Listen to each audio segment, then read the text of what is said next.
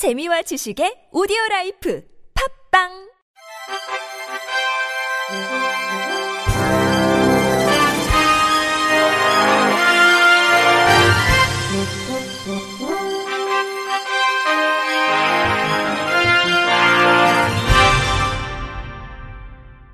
청취자 여러분 안녕하십니까? 8월 19일 월요일 KBRC 뉴스입니다.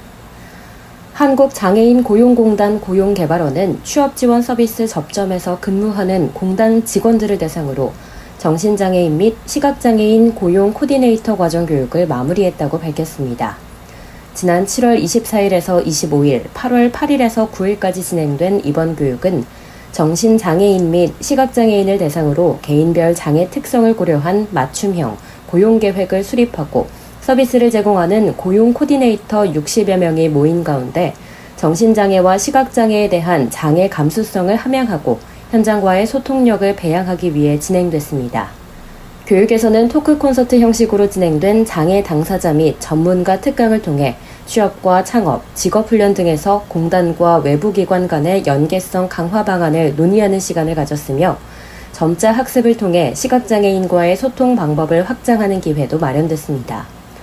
교육에 참여한 고용 코디네이터들은 이번 교육을 통해 정신장애와 시각장애에 대한 이해의 폭을 넓히고 취업 지원 서비스를 제공함에 있어 장애인의 입장에서 한 번 더 생각하는 계기가 됐다고 평가했습니다.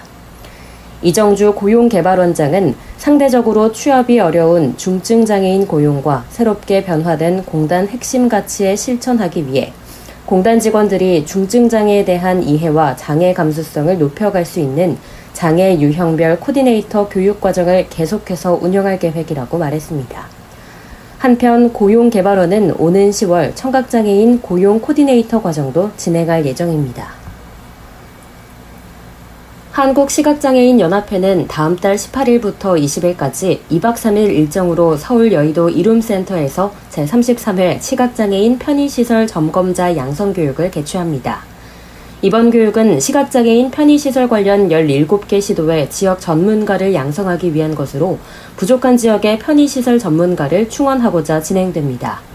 교육 대상은 한시련 17개 시도지부 및 지회, 유관단체에서 편의시설 관련 업무를 수행하는 직원입니다. 교육 내용은 시각장애인 편의시설의 종류별 기능 소개와 점검 방법 강의 등 이론 교육과 실제 현장에서 교육 내용을 확인해 볼 수 있도록 공공기관 2개소, 여객시설 1개소의 내방에 직접 조사해보는 현장 교육과 현장 실습으로 구성됐습니다.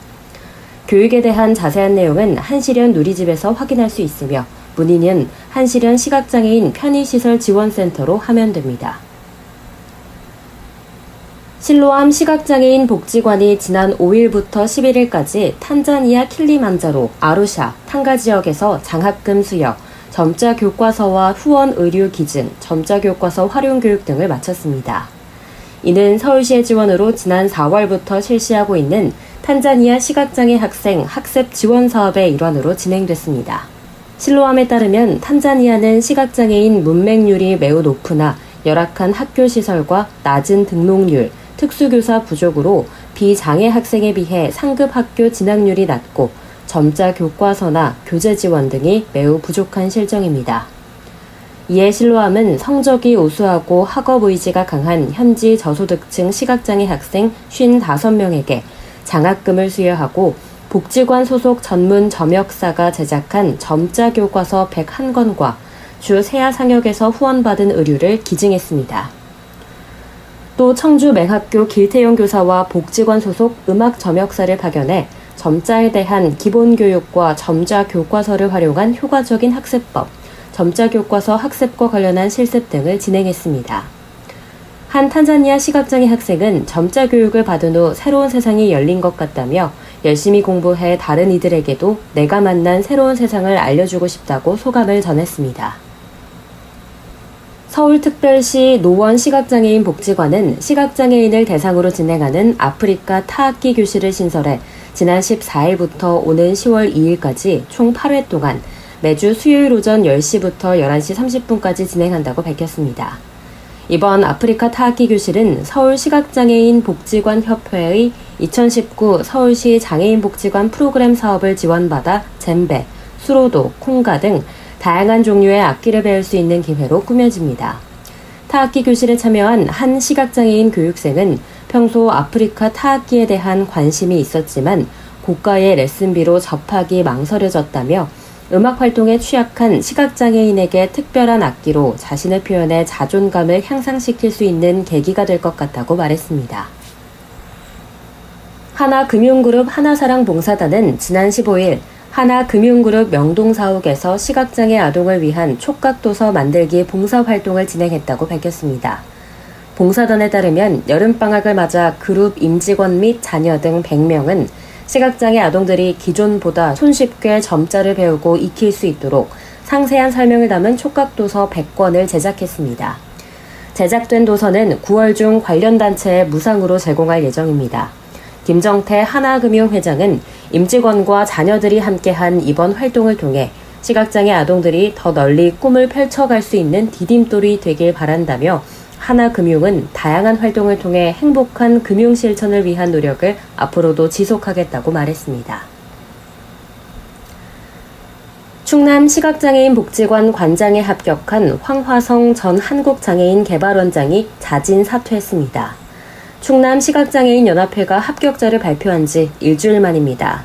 앞서 황 씨의 합격 소식이 전해지자 일부 이용자들은 복지관 이용 거부까지 하겠다며 반발하는 등 논란이 커졌습니다. 충남 시각장애인 복지관의 한 이용자는 개발원에 있을 때 성희롱이라든가 청탁권도 있었다며 이런 분은 도덕적으로 복지관에 안 와야지 맞는다고 생각한다고 전했습니다. 한편 지난 2015년 한국장애인 개발원장에 취임한 황 씨는 직원에 대한 성희롱 발언으로 무리를 빚어 2017년 12월 사직서를 제출하고 이후 상급기관인 보건복지부는 황 씨에 대한 징계나 진상규명 없이 의원 면직 처리해 국정감사에서 질타를 받은 바 있습니다. 또 황 씨는 장애인 개발원 부정 채용으로 수사를 받아 벌금형을 선고받기도 했습니다. 충남 서산시는 장애 정도가 심한 시각장애인에게 자신이 소주한 타카드와 장애인 등록증을 식별하는 데 도움을 줄 수 있도록 점자 스티커를 제작해 배부키로 했다고 밝혔습니다. 이 스티커는 장애인 등록증, 장애인 통합 복지카드, 장애인 복지카드 등 총 3종의 복지카드명을 점자로 각인해 제작됐으며 각 읍면동에서 시각장애인 등록증 교부 시 점자 스티커를 부착해 전달할 계획입니다. 김정의 경로 장애인 과장은 개인이 소지하는 카드의 종류가 점차 다양해지면서 장애인 등록증과 타 카드의 구분이 쉽지 않아 시각장애인들이 일상생활에서 불편함을 호소하고 있다며 중증 시각장애인 분들이 일상생활에서 겪는 불편함을 조금이나마 해소시켜드리고자 제작한 장애인 등록증 점자 스티커가 생활 편의에 많은 도움이 되길 바란다고 말했습니다. 끝으로 날씨입니다. 화요일인 내일은 낮 기온이 33도까지 오르면서 더위가 다시 고개를 들겠습니다. 수요일과 목요일 전국에 비가 지나면서 더위는 한풀 꺾일 전망입니다. 주 초반에는 무더위가 이어지는 만큼 막바지 여름 건강관리 잘해주시기 바랍니다. 이상으로 8월 19일 월요일 KBIC 뉴스를 마칩니다. 작가의 류창동, 진행의 김예은이었습니다. 고맙습니다. KBIC.